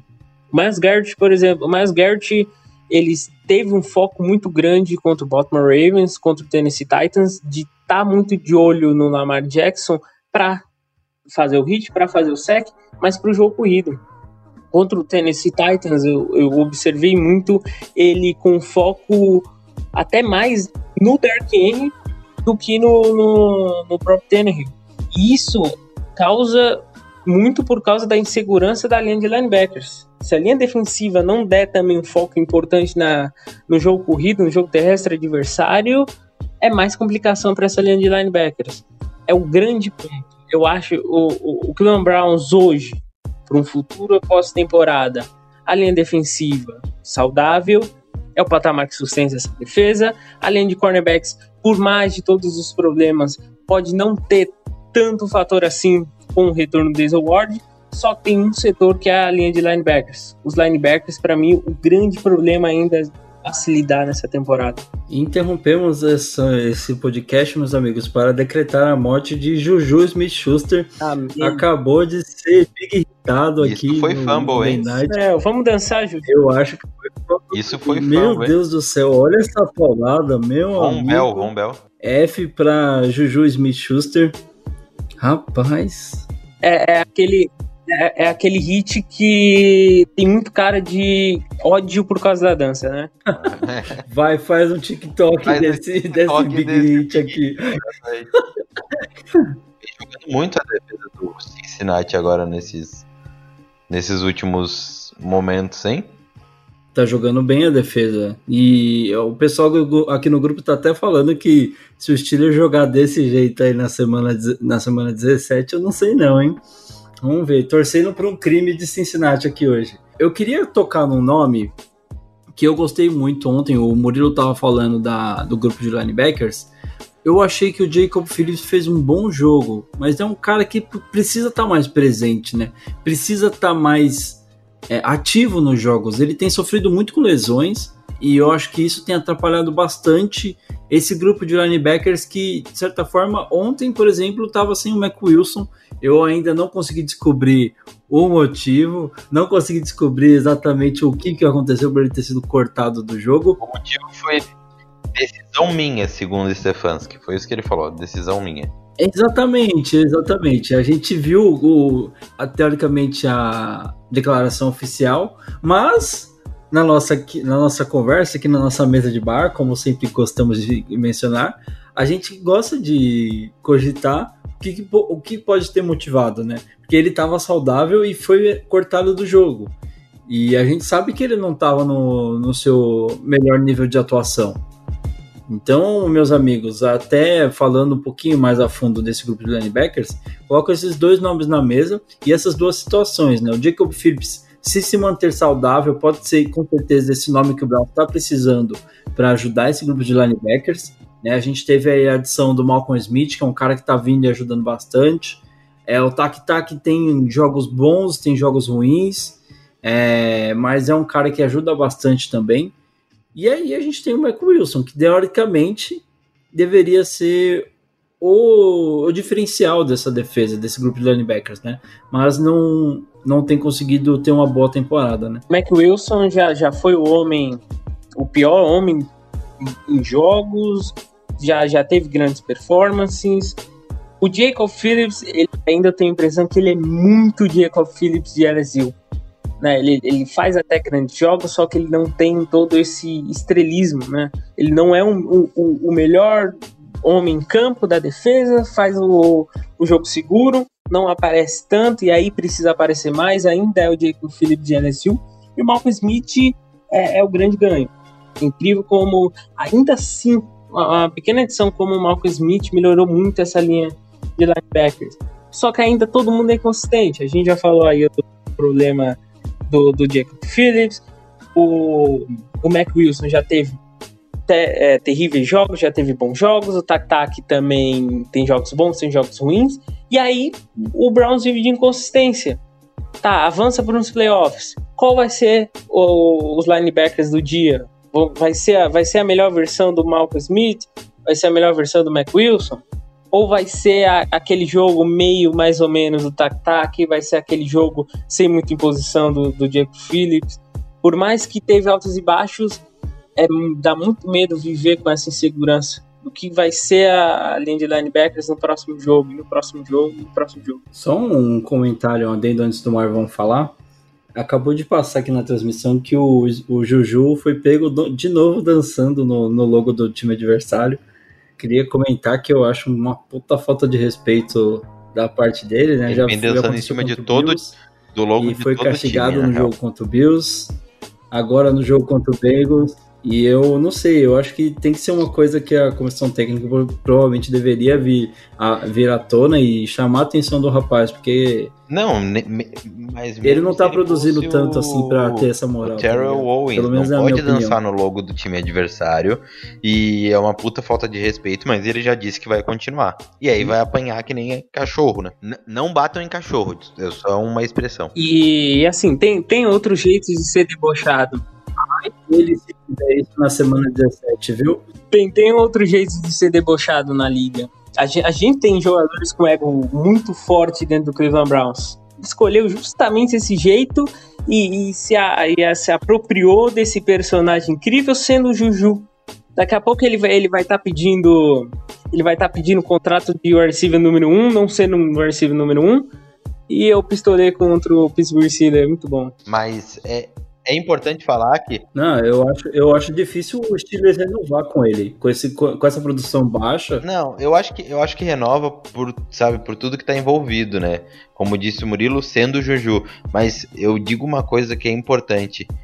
Eu, eu, Marvin, se fosse head coach, eu pedia para falar porque bota o time em uma posição desagradável e tu entrega uma moral pro time adversário que tu não precisa. Então, se ele acha que, ah, uhum. eu vou continuar sendo Dá Juju, ferramenta pros e, caras, cara, tá conhecendo o Mike Tomlin como eu conheço, eu, eu não acredito que ele vai deixar isso continuar. Então a gente pode ter certeza que na próxima semana Steelers e Colts, se eu não me engano, não vai ter dancinha. Se for uh, nos Colts ou Steelers e Browns, uh, ele não vai dançar no, no, logo do Browns. Acho, acho que a gente já tá chegando a um nível de, de ter dissecado bastante a defesa, mas vou deixar meus 5 centavos aí uh, sobre os linebackers. Precisa evoluir e, infelizmente, esse ano eu, eu não espero nada, nada a mais nesse ano do que os linebackers e, o, e, a, e os defensive backs estão entregando. Ah, um, um adendo, um, um jogo bom do, do Terence Mitchell voltando a ser cornerback 2, né? O, o Denzel Ward em grande jogo. O que eu espero é, não bote mais o Sandero de titular. Sim. Jogar 30% dos snaps já é muito para ele. Eu espero que o Joe Woods entenda isso. Seja jogando Cal Joseph e Ronnie Harrison, se o Ronnie Harrison voltar para o último jogo ou para os playoffs, ou seja jogando um, Redwine e Cal Joseph. Eu espero que vai elevar o nível da nossa defesa com o Sandero de reserva, com quem sabe o Mark, Mark Wilson acordou para a vida agora depois desse chá de banco. Uh, dando mais snaps pro Malcolm Smith, que eu acho que quem sabe um linebacker que tem mais coisas para entregar, sempre que joga acaba jogando bem ali ali pro Browns. Então, acho que são esses os, os grandes diferenciais e o que eu colocaria de motivos para a defesa crescer, né? A DL continuar saudável e o Miles Garrett, né? Infelizmente, com essa coisa do Covid, ele tá tendo problemas, para respirar pelo nariz, eu também tô, que são algumas das sequelas do Covid que algumas pessoas ficam, né? Mas tomara que ele não tenha perdido a capacidade do pulmão, que também é uma das sequelas do Covid. A gente espera que a DL se mantenha saudável, os linebackers acordem para a vida, que tem até algum talento ali, é fraco, mas tem algum talento, e a secundária, o Joe Woods faça, né? Uh, por merecer o cargo de defensive coach, e bote os caras certos para jogar. Isso que você falou do Garrett, eu ia até aproveitar que você, dos que dos que estão hoje nessa mesa de bar conversando, é o que acho que poderia melhor falar, por ter até, infelizmente, ter sido acometido pelo Covid. Essa questão do Garrett é, me preocupou bastante ontem, né? Eu tava lendo que no, no, vestiário ele chegou a ter uma crise de tosse bem forte, né? E a gente viu que ele saiu bem mais do que costuma sair é, nos jogos, justamente porque estava com dificuldade de respirar, né? E ele mesmo falou que tem atrapalhado, que ele tá tentando. Opa, peraí, peraí. Segura, segura que saiu o TD do Bagels, meus amigos. Touchdown do Bagels. Vamos, vamos. 10 a 0 Bagels. Ai, caramba, desculpa, meus amigos. Notícias de última hora a gente dá é no mesmo momento.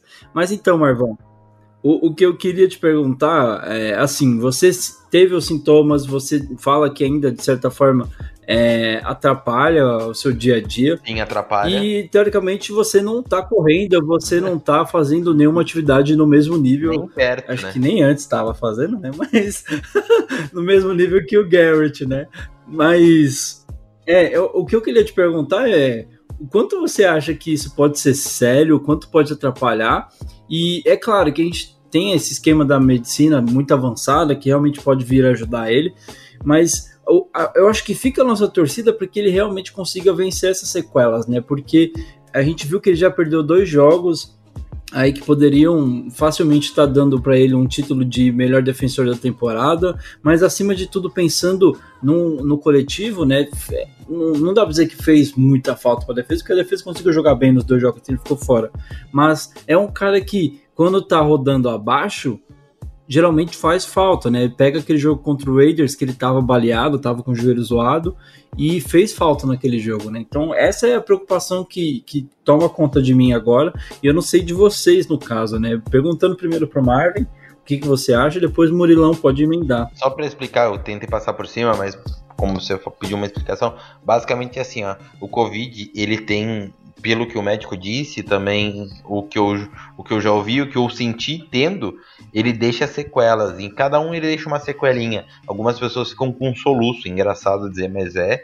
Algumas pessoas ficam com o nariz entupido, como se tu tivesse numa sinusite, numa uma, um nariz totalmente entupido, que é a que eu tive, e tosse. Eu ainda tenho tosse.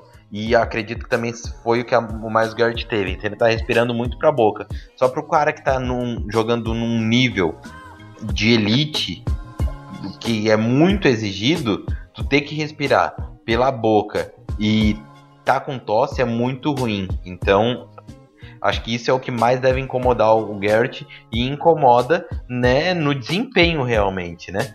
E tem pessoas que perdem capacidade de, de respiração do pulmão, né? Eu já ouvi casos aqui na minha cidade que uma médica perdeu 50% da capacidade de respiração do pulmão.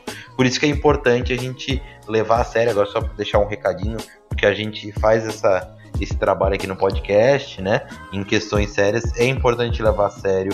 Covid mata, Covid uh, se pode até não matar, não te matar, jovem que escuta o podcast, mas tu pode passar para um familiar teu e ele ficar muito ruim, ou ele ter que uh, usar o hospital e deixar outra pessoa ruim, ou botar os, os profissionais da linha de frente em, em risco. Então, tente usar máscara, usa álcool gel e, de preferência, uh, vamos tentar respeitar, principalmente nessas épocas agora de Natal e Ano Novo, né? O, o assunto, né, sempre vai ser muito estranho, né? A gente tá tratando esse assunto aqui no, no podcast, mas para não levar muito, né? Um vírus ser tão estranho, né? E ser tão diferente a cada organismo. Teve, teve um exemplo, né? Teve jogador de beisebol que pegou e teve complicações pulmonares onde não estava 100% na temporada. Teve exemplos no hockey também. E, e, é por isso que, por mais que o atleta ele vai para a lista de Covid, a gente tem quase uma certeza que vai se recuperar, só que a gente não sabe o que, que vai ser, qual, se vai ter o efeito colateral pós-recuperação. Tem, tem, tem, uma, tem uma história que foi lá para meados de abril e maio, quando a, quando a pandemia estava ainda né, no começo que tinha chegado, e, o, e as notícias eram tudo bizarras, e eu sempre vou lembrar dessa notícia né? Era, era pessoas que tinham pegado a Covid, tinham se recuperado, só que mudaram, só que o vírus conseguiu mudar o paladar deles. Eles chegavam no nível que eles comiam carne há 20, 30 anos e pós-Covid a carne já não tinha tanto sabor. Tinha uma menina lá que tinha falado que, que já não estava conseguindo mais comer carne, porque a carne já estava sendo um gosto ruim no pós-Covid. Então é, é, é, muito bizarro. Mudou meu gosto pra Coca-Cola, sabia? Eu não, não tô. Louco, eu não tô sentindo todo. Não tô com. Sabe. Sabe quando tu toma Coca-Cola? Uma coisa gostosa. Eu não tô mais com esse prazer. A gente. A, não, a gente. Na realidade, eu não tô gostando de Aquela tomar sede de coca, quanto. tá ligado? Não é uma coisa mais gostosa quanto era antes. Então a gente tá tomando muito mais Guaraná aqui em casa. Olha que loucura. Eu perdi o paladar, Uhum. né? Não perdi todo, todo o olfato, como a minha esposa, que perdeu o paladar e o olfato, e, mas já voltou. Mas eu perdi todo o paladar e mudou o meu paladar pra Coca-Cola. A gente torce, né, pra. Espero que ninguém pegue, mas quando pega a gente torce para se recuperar. Só que sempre vai vir o, o, o medo também do, do, que vai sobrar pra pessoa. E pega de novo, né? O que a gente tem. É, as respostas que a gente tem agora dos, dos médicos é que Covid pega duas vezes. Pode pegar duas vezes depois de algum certo tempo. E agora tem uma nova variação de Covid. Mas enfim, é só a gente tenta dar uma conscientização a mais pro pessoal, porque querendo ou não, esse é o nosso meio de, de comunicação com, com o mundo exterior de um certo modo. Então a gente quer dar esse, essa dica e também falar um pouquinho uh, o quanto a gente pode, pode falar. É isso, meus amigos. Vale o recado aqui. Continuem a conscientização, continuem se protegendo até a vacina sair. Por favor, continuem aí se protegendo, aguardando aí que as coisas melhorem, tá? A gente torce aí para que tudo dê certo e principalmente que as coisas continuem bem aí para que a nossa diversão, nosso entretenimento com, com a liga continue, né? Porque, mano, seria muito triste a temporada acabasse agora, cara, e a gente não conseguisse ver tudo que vai acontecer. Mas enfim, meus amigos, vamos para o nosso bloco final. Eu acho que a gente discorreu bastante do que aconteceu no jogo de domingo. É muito bom ver o Browns vencer. É um jogo do Sunday Night Football. Eu confesso que eu dei uma choradinha quando a Carrie começou a cantar a musiquinha da entrada. Foi bonito demais ver, reviver esse momento. E acima de tudo, terminar o dia, o domingo, com uma vitória, é, sabendo que o cenário é muito otimista. E é exatamente disso que a gente quer começar a falar. Continuem com a gente aí no próximo bloco. A gente vai trazer muito mais detalhes sobre o cenário de classificação aí no próximo bloco. E também, é claro, falar do próximo jogo contra o New York Jets, que não está mais sem, de, sem vitórias, meus amigos. É isso mesmo. O Jets ganhou um jogo e a gente vai falar por que, que esse jogo pode se tornar mais difícil do que ele era. Continuem com a gente, a gente já retorna.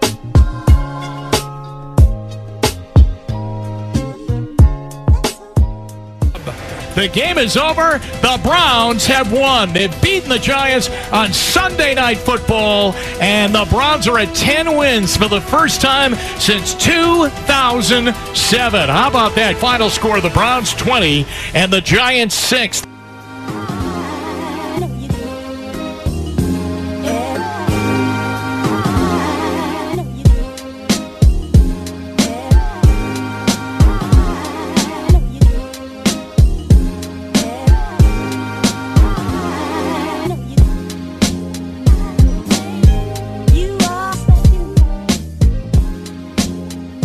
Bem-vindos, amigos, ao último bloco deste episódio maravilhoso. Feliz da conta demais de estarmos aqui.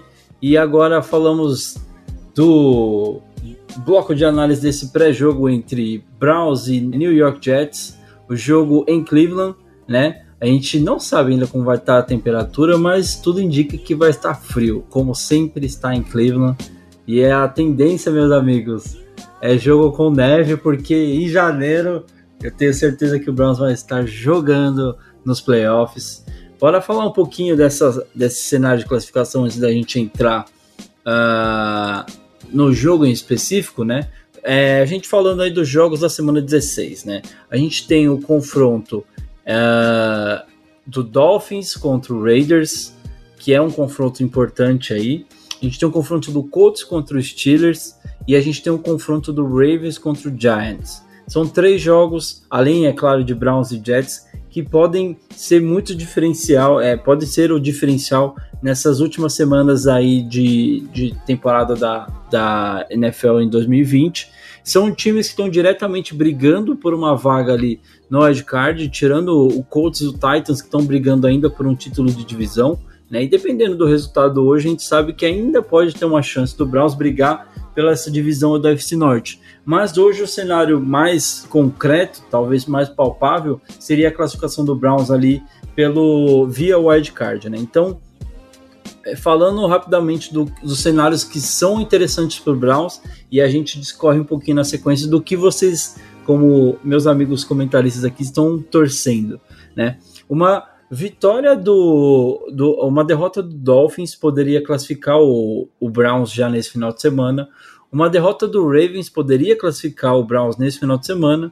E uma derrota do Colts poderia também classificar o Browns esse final de semana, né? Lembrando que no caso do Dolphins e Ravens pode ser tanto uma derrota quanto um empate, tá certo? Vale deixar isso claro. Então, é claro que eu acho que esse comentário tem que ser feito com o resultado que a gente tem agora do jogo entre Steelers e Bengals.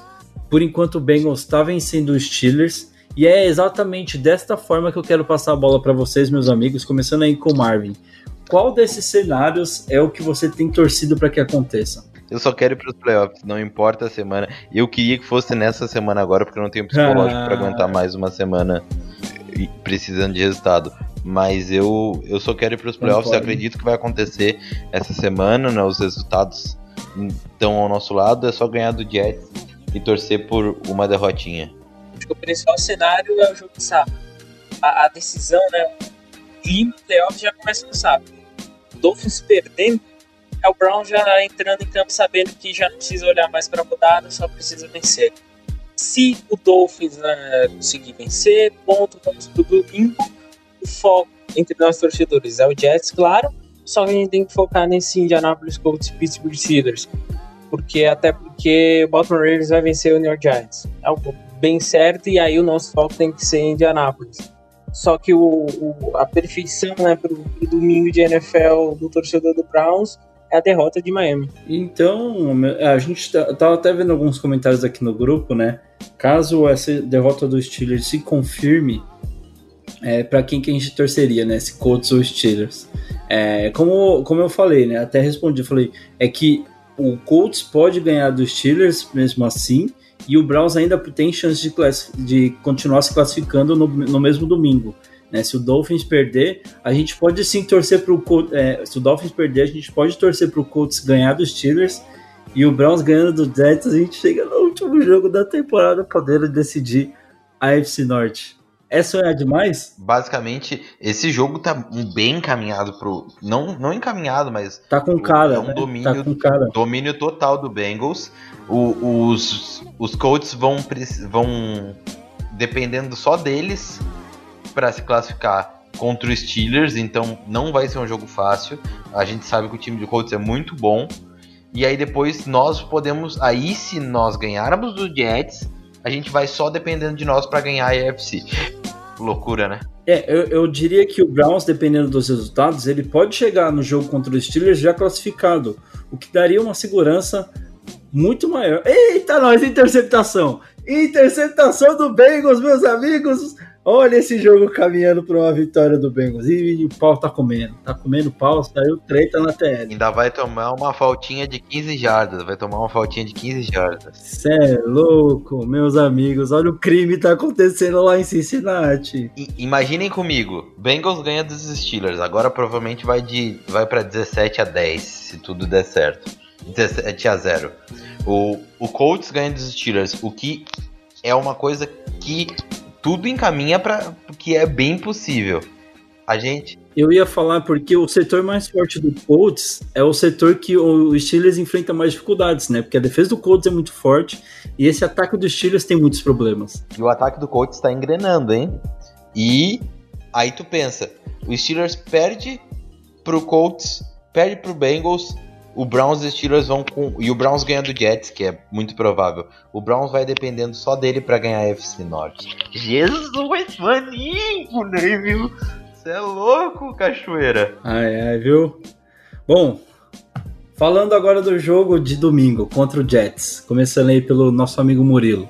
A gente viu que o Jets conseguiu ganhar do Rams e a gente já vem do jogo que eles fizeram contra o Raiders. Não dá pra dizer mais que esse time do Jets é um time bobo. O Marvin e eu, a gente sempre costuma falar aqui que não tem mais bobo na NFL. E mesmo o Jets tendo feito jogos muito ruins ao longo da temporada, a gente percebe que aquele jogo contra o Raiders foi uma faísca. E agora contra o Rams a gente tem uma fumaça. E eu diria que o Brown, se não se preocupasse com essa fumaça, estaria sendo coach, né? juven, Ele juvenil. vai, ele vai encarar, ele vai encarar o É. Jets como se fosse o Kansas City. É, eu tenho essa confiança, mas o que eu acho que é legal a gente passar, e até por isso que eu queria passar esse cenário pro Murilo, é justamente para quem tá nos ouvindo, não encarar esse jogo de domingo como um jogo que já tá ganho, né, Murilo? A, a NFL é a liga que mais tem que se analisar semana por semana. Eu nunca apostaria dinheiro em NFL. Nunca. Porque a chance de, de dar uma merda é muito grande. De dar ruim. Verdade.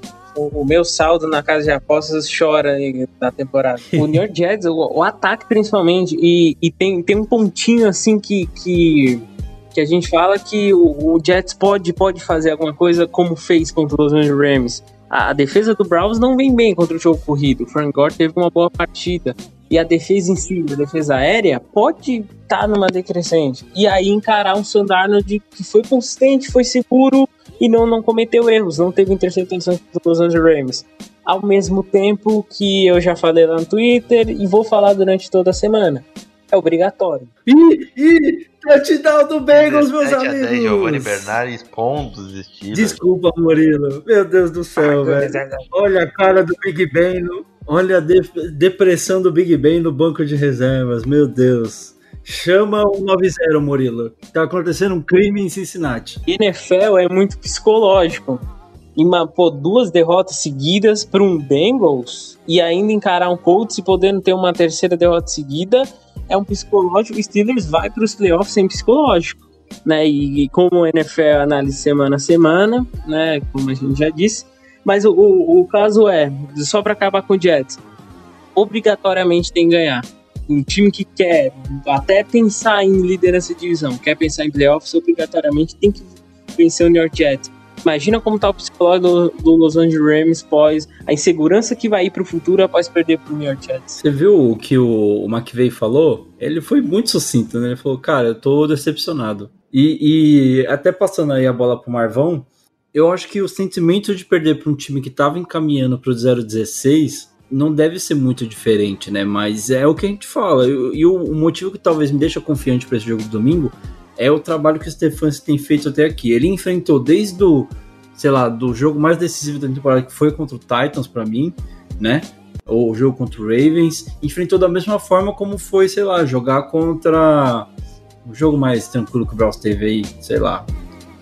Não consigo lembrar um, pra mim foram todos. Foi contra o Giants, muito, né? ner- Passei muito nervoso. Mas acho que deu pra entender É o mais ou menos o que eu quis falar dominou. mais tranquilo, assim, de, de- sem susto, talvez, é, talvez tenha sido. E- mas é esse ponto que eu queria justamente falar, tipo, o- se tem um técnico que, que me deixa tranquilo para esse jogo de domingo, é o que hoje é o técnico do- dos Browns, né? Justamente pela mentalidade, como ele enxerga e como ele passa para o time que tem que ser visto os jogos. Né? Você não entra, você não ganha o jogo antes de entrar em campo e ganhar o jogo. Eu acho que é essa mentalidade que vai ajudar o Browns no domingo. Bater o Jets. Exatamente, é a mentalidade 1x0 cada semana. A mentalidade não importa, a gente não tá com 10 vitórias, a gente tá com. precisa de, de 1x0. É, essa é a mentalidade. Então, meus amigos, para a gente se encaminhar, olha, a gente está terminando essa, essa gravação próximo do, do halftime aqui do, do Monday Night Football. Foi muito difícil gravar totalmente atento à gravação, sem ficar pelo menos de olho. Vocês vão notar aí pelo, pelas comemorações ao longo do episódio.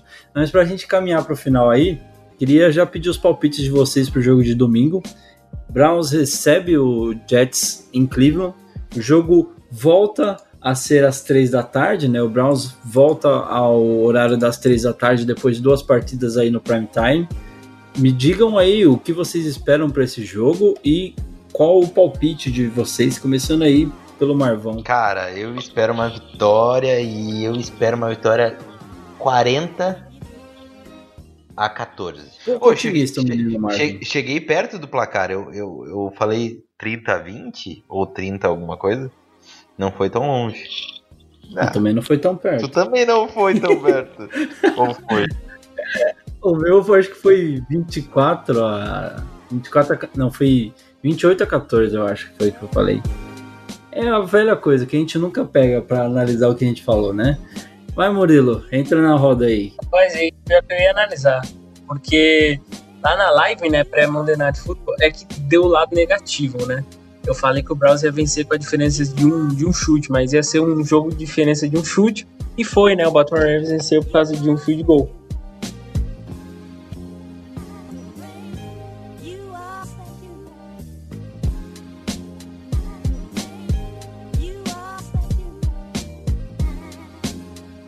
Nossa, você. Nossa,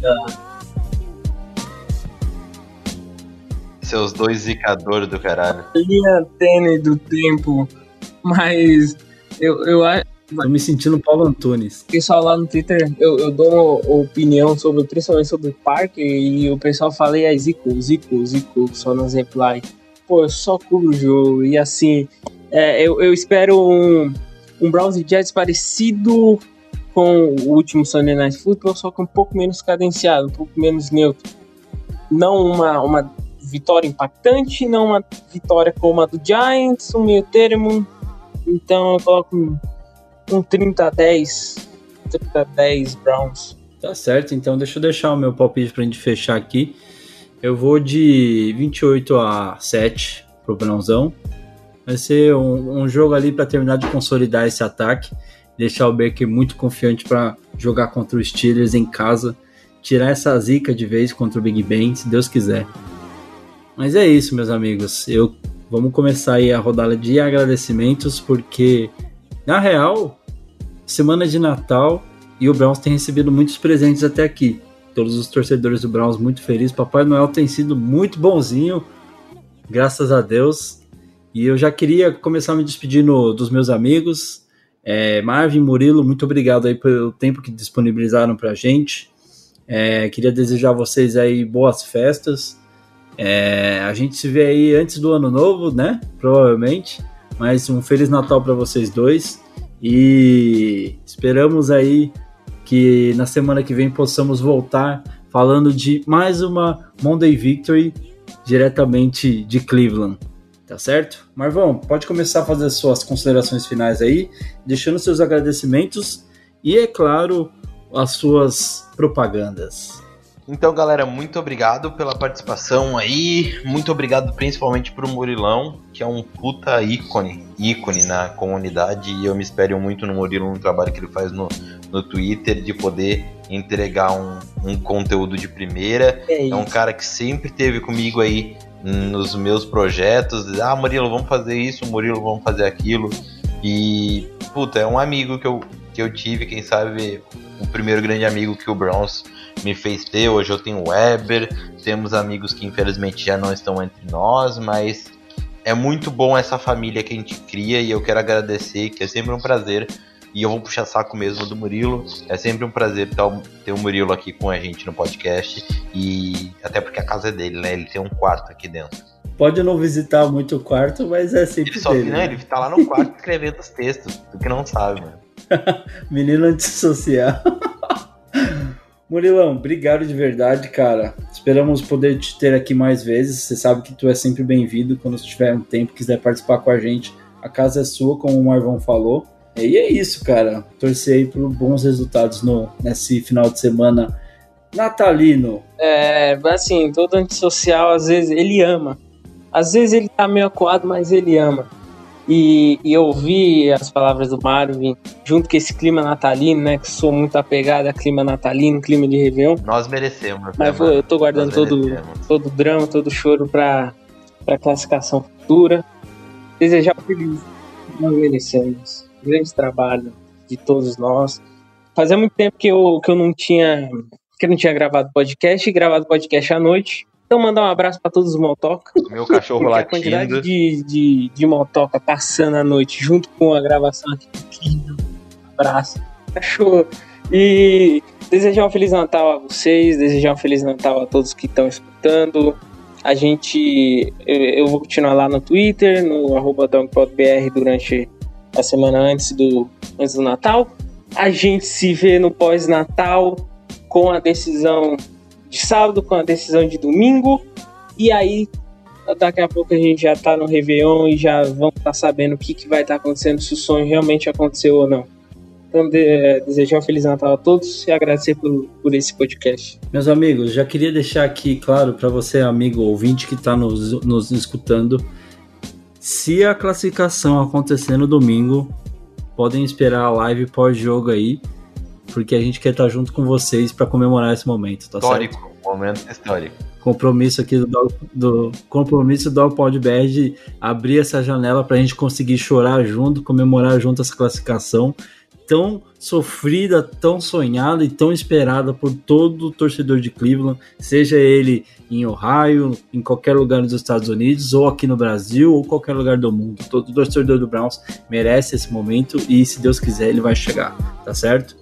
É, no mais, como já falamos, uma ótima semana a todos, um feliz Natal para todos vocês e fiquem com Deus, meus amigos. Até a próxima.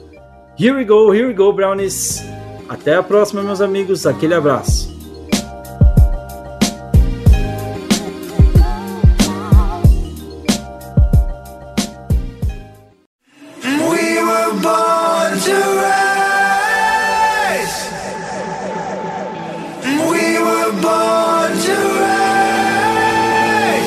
What you know about sacrifice when the lights go out?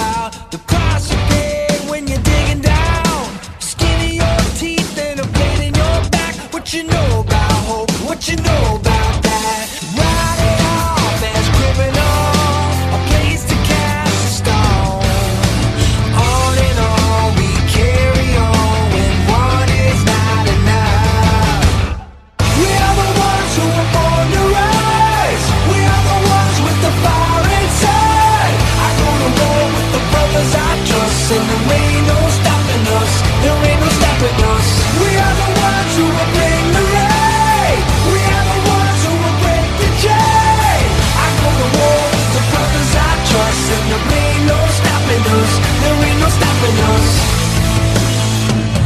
you know